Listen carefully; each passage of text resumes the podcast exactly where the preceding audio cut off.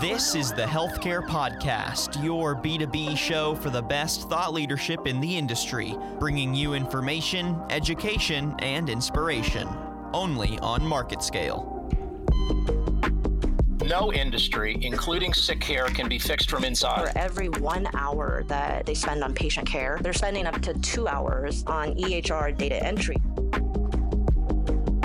Hello, everyone. I'm Daniel Litwin, the voice of B2B, and welcome to another healthcare podcast. Today, we're going to be chatting with Dr. Peter Greaney.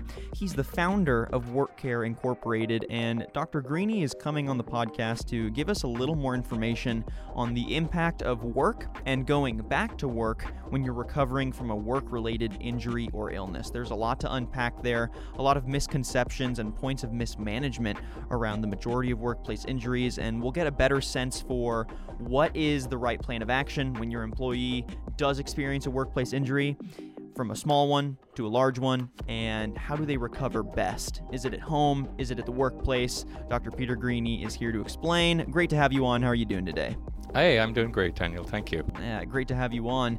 Um, you know, I, I saw that you focused your studies from the very beginning on occupational and environmental medicine. What drew you to that side of the healthcare industry when you know you knew you wanted to specialize? Why was it that route? Well, it was sort of accidental at first, but uh, I had always been interested in prevention. Uh, too many of my earlier encounters in the primary care setting was reminding people to take their medicine, to get some exercise, to stop smoking.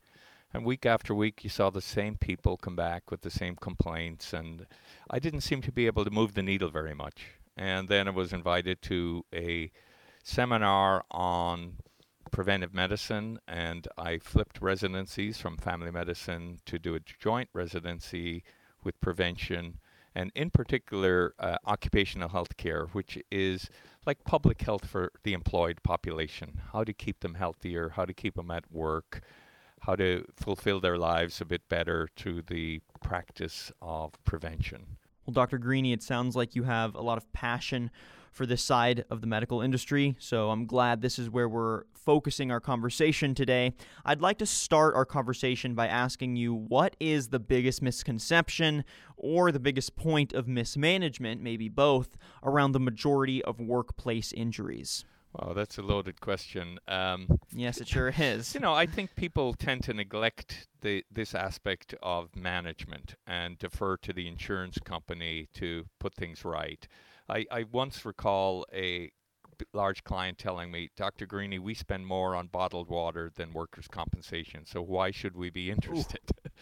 well, people Pro- probably not a good thing to hear. not really, uh, for you know, because we spend way too much, maybe two billion dollars a week, uh, treating w- common trivial workplace injuries and the consequences. And and I'd like to focus more today on the consequences. I mean, a person out of work is not a healthy setting. Um, we, I have one client, and she says, Dr. Greaney, we know that when people are not at work, bad things happen. And and and just for our listeners today to understand what the value of work is and staying at work, and how work and health are interlinked.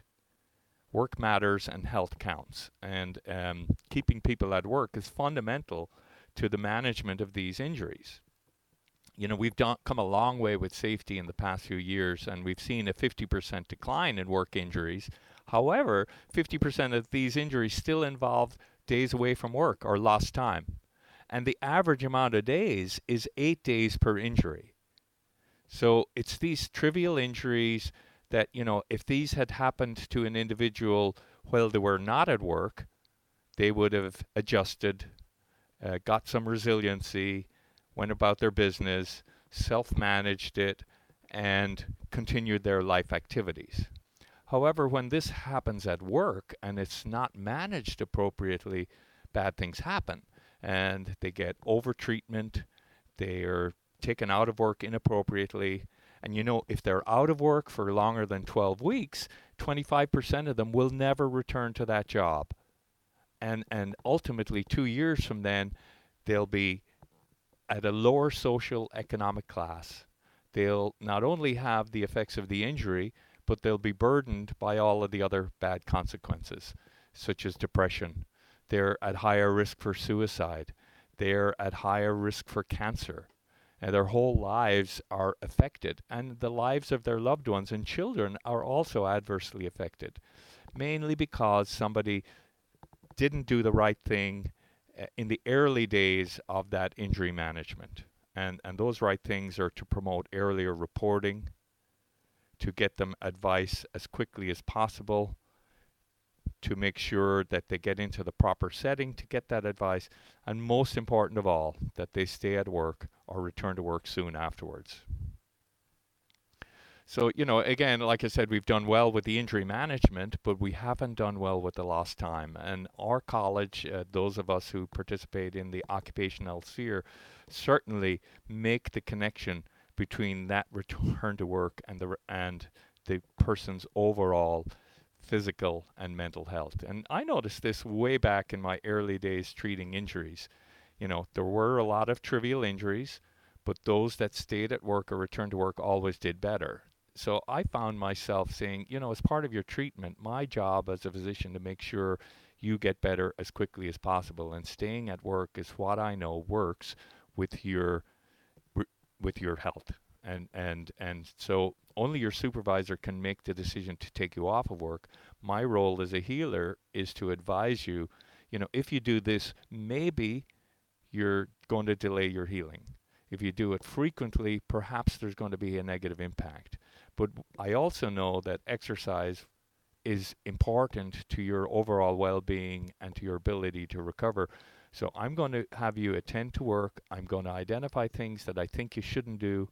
Let's talk to your supervisor and make sure you get accommodated at work because you staying at work is going to be fundamental to me doing my job in making sure that you get better from this event. Does that make sense? Yeah, definitely. And I feel like those kind of conversations are a lot easier to have the smaller the company because there's already going to be a more personal culture between owner or CEO and um, I guess you know the lowest person on the chain of command totem pole, right? And so everyone from the bottom to the top and in between is a little more familiar and there is probably a better sense of communication. But as your company expands and you start branching out in several different directions, I think that management can get harder. Um, where often do you see companies miss the mark the most? You know, what what is the easiest fix that is also the biggest challenge for some of the larger companies in monitoring or identifying when their employees need to be checked up on because of a, an injury or an illness? Um, you know, is it the communication? Is it the culture? Is it supervision? What do you see? Well, that's a big, big question. Uh, first of all, let me. The misperception is that smaller companies manage better, and I don't think that that's true. I mean, the majority of the U.S. health or workforce is with smaller mom and pop employers, and and I think that they chills go down their spine when they hear a person has a, an injury at work because they don't know how to handle it. They uh, have a, mismatch of information coming at them from all sides. Uh, brokers, other small employers who have had very uh, um, bad outcomes from a, a, a trivial injury. Um, you know, not having a, an inbred uh, human resource department. Um, so first of all, they need a plan for an injury. All employers need a plan for an injury. Have a venue where they can send their employees.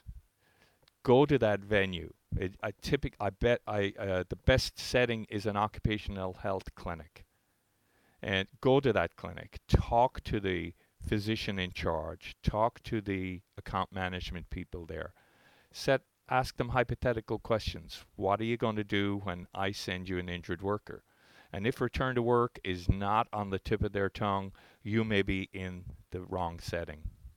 Um, don't rely on your insurance carrier. Um, again, uh, you're not going to get any. I mean, we as an employer, uh, back when we had 150 workers, we had just three workers' compensation claims over a 24 month period.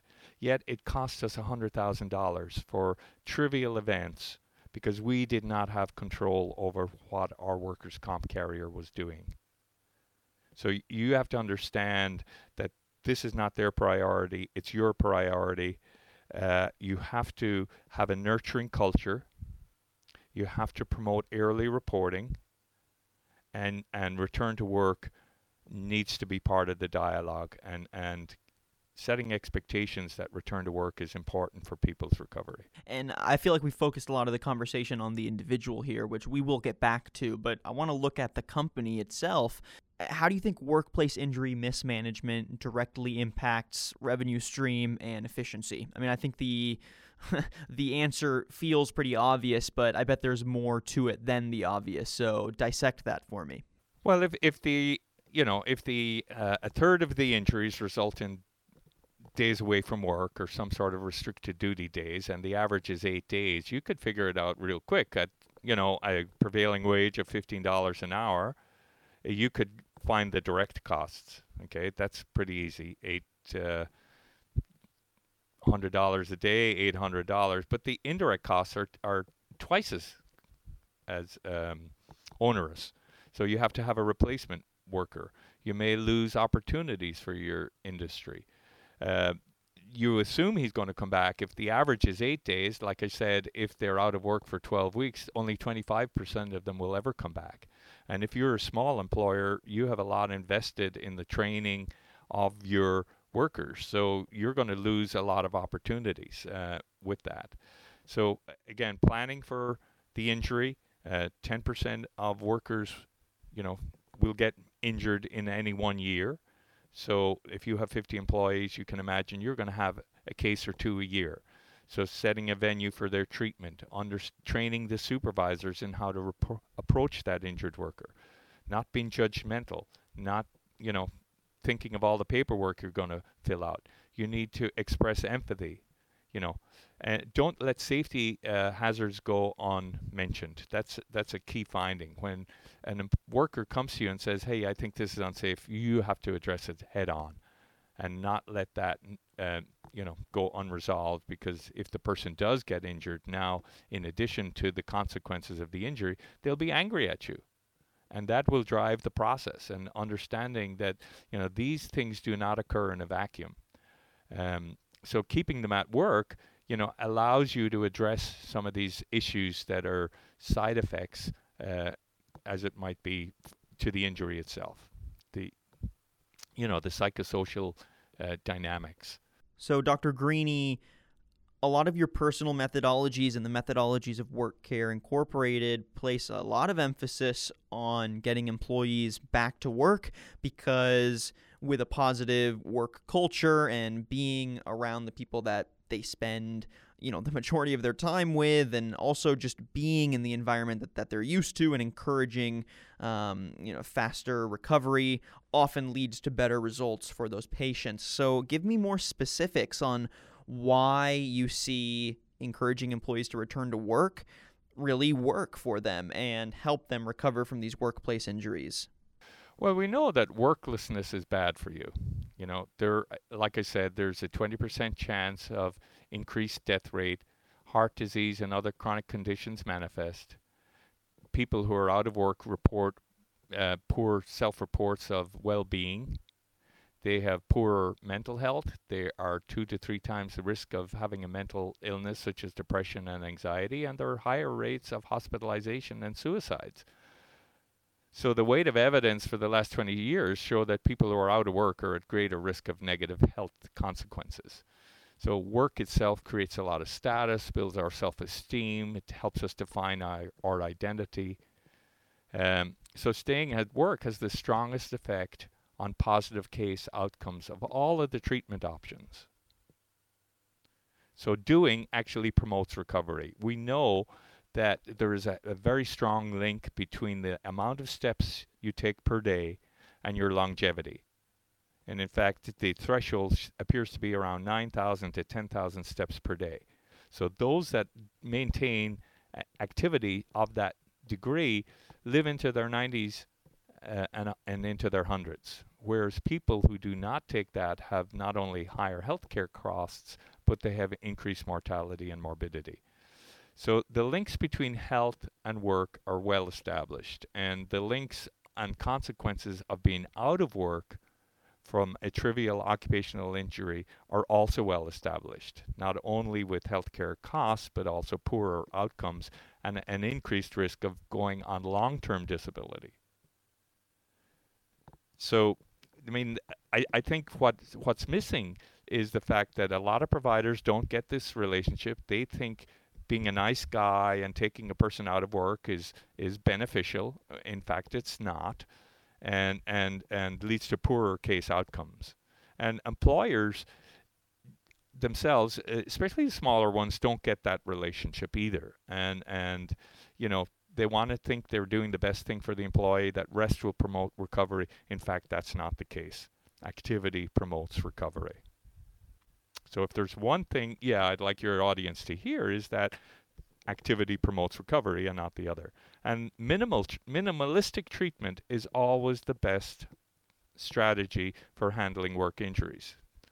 You know, our the Department of Health and Human Services have looked to treat back pain, and they've de- they, they've determined that overtreatment in the early stages of low back pain actually increases sickness behavior, promotes deconditioning, and and is associated with a poorer outcome. Even if we did nothing in the first 12 weeks, 90% of cases of back pain will be normal and and resolve itself.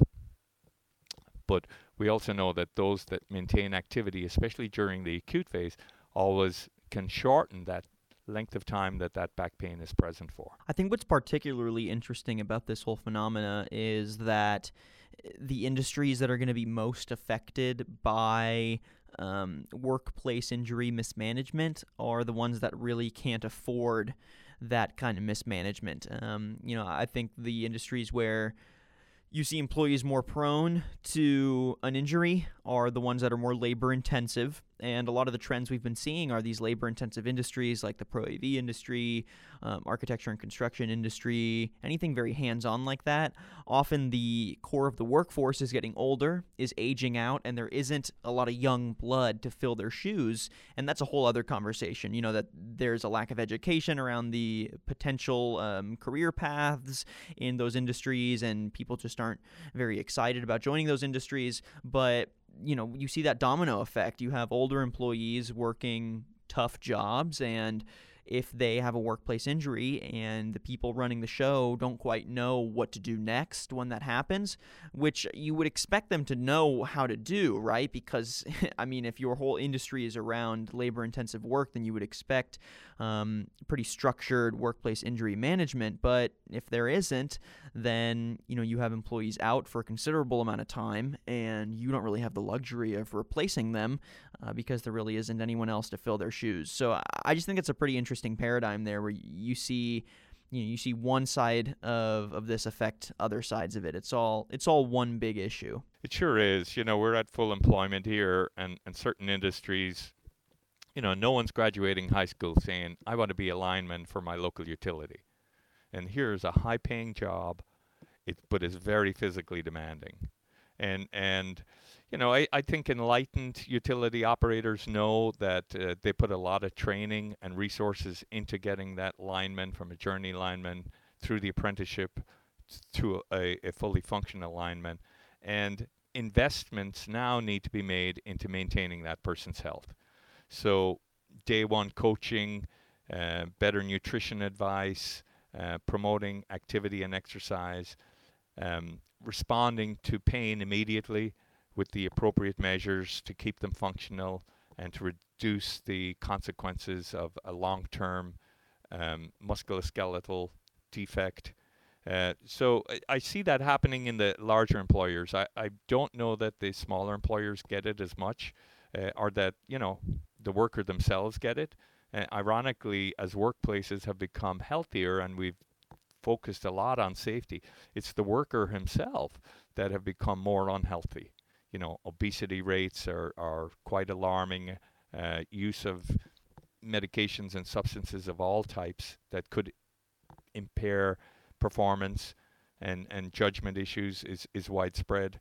Uh, legalization of uh, cannabis, uh, I, I don't think in the long term is a healthy um, step for our culture. Um, but you know, there, there there are lots of issues emerging at, at the same time. Then there's a lot of fear among workers about automation, artificial intelligence, robotics. Are they going to be valued in the future?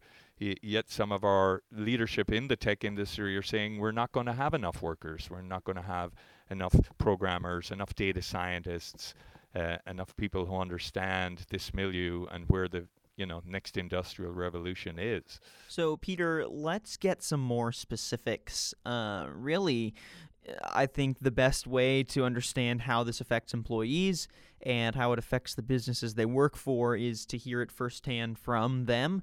Um, though we can't really get that on this podcast right now, I think we can get the next best thing, which is a story from you. So, could you give me a moment? I mean, I know you've worked with a lot of employees suffering from minor to major workplace injuries. So, give me a moment with a patient that really encapsulates the effect that you think positive workplace culture around injuries and illness, plus that earlier return to work culture had on that employee and on the business? Yeah, I, early in my career, uh, very early on, before I fully understood the science behind return to work and the psychosocial effects of um, that, the psychosocial effects that manifest in the um, treatment of a of an injured worker. I came across a young guy who had low back pain. He was resistant to all of my efforts to promote activity uh, and return to employment in some capacity. Um, and you know, I, I had seen a lot of, of you know the the way back pain isn't necessarily always derived from muscles uh, uh, that life stresses have a huge impact on back pain, and we call it somaticization.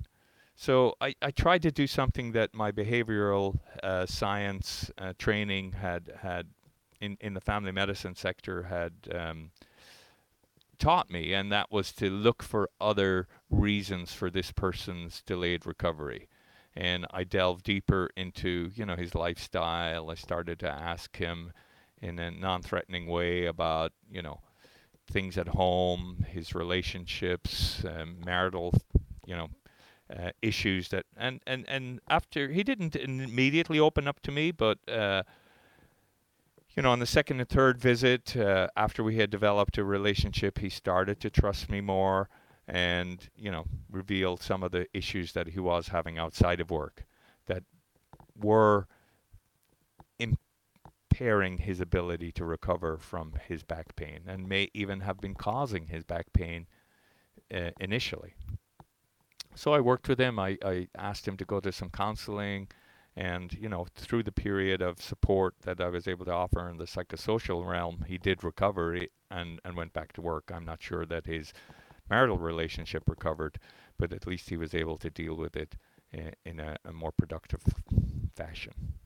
I think that's probably where you get a lot of passion for this is hearing those interpersonal stories and knowing that you know, that one employee had their life changed because you know they were encouraged to return to work and they were put in a positive environment to recover.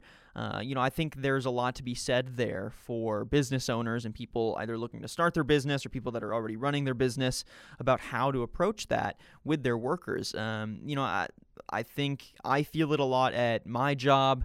Um, there's a really positive environment for you know opening up to other people on your team, other people on other teams um, you know, finding ways to socialize in really positive ways, but also, you know, if you have something to say, then then you can say it, and there shouldn't be any reason to not divulge that you are feeling sick or you are struggling, um, you know, physically, that you need some time off, and then how can the company help you? Um, you know, I think I think in today's culture where we have a lot of young, um, you know, very idealistic people joining the workforce. Um, I think positive culture like that can really go a long way to building more thoughtful companies. Yeah, I agree. I mean, I, I, I hate to see this, you know, division between physical health and mental health, and and the right. fact that as a it, it's all very linked. Yeah, as a society, we're much easier to reveal, oh, you know, my back hurts, or I have a headache, or I didn't sleep well last night. And it's very l- less. Uh, we we're so vulnerable.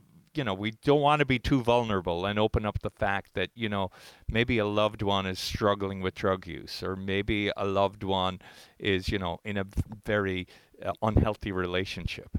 But you know, I don't see the discon- I don't see the difference, and and I think as a society we need to promote more of the behavioral mental health resources that we have, you know, in, in our society to to make us more resilient and and help us deal with these issues and and not focus always on the physical aspects. Like I said, a large part of the musculoskeletal events that we see are indeed driven by behavioral and mental health issues. So, Dr. Greaney, to wrap things up, I wanted to.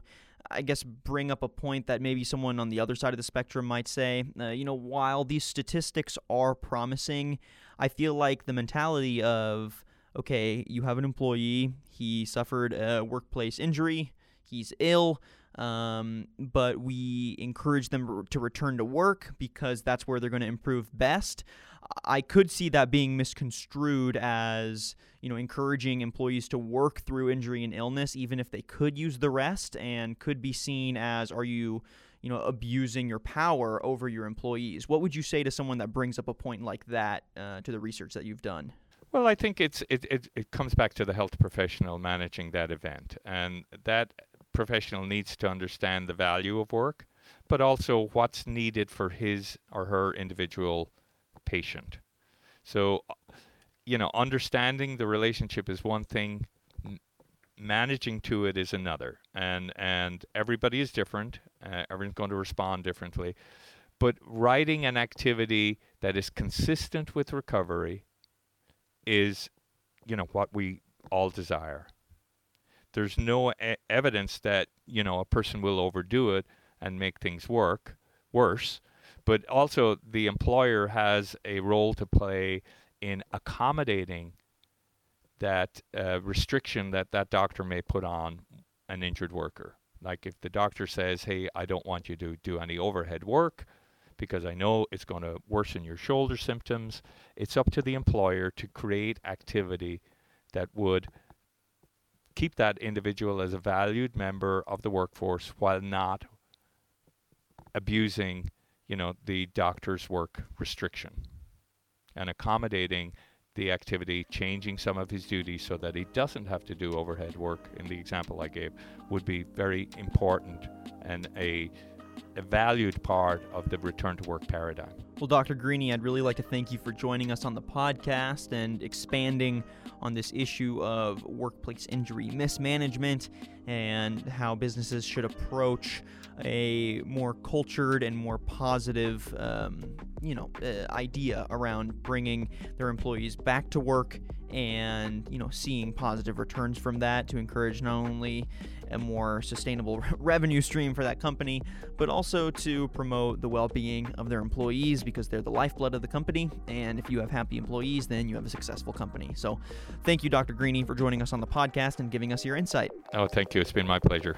And thank you, everyone, for listening to today's podcast. And if you'd like to find out more or listen to previous episodes, you can head to marketscale.com/industries and subscribe to previous podcasts, articles, and video content from your favorite industries. And make sure you leave a rating and a comment wherever you listen to your podcast content. I'm your host, Daniel Litwin, the voice of B2B. Till next time.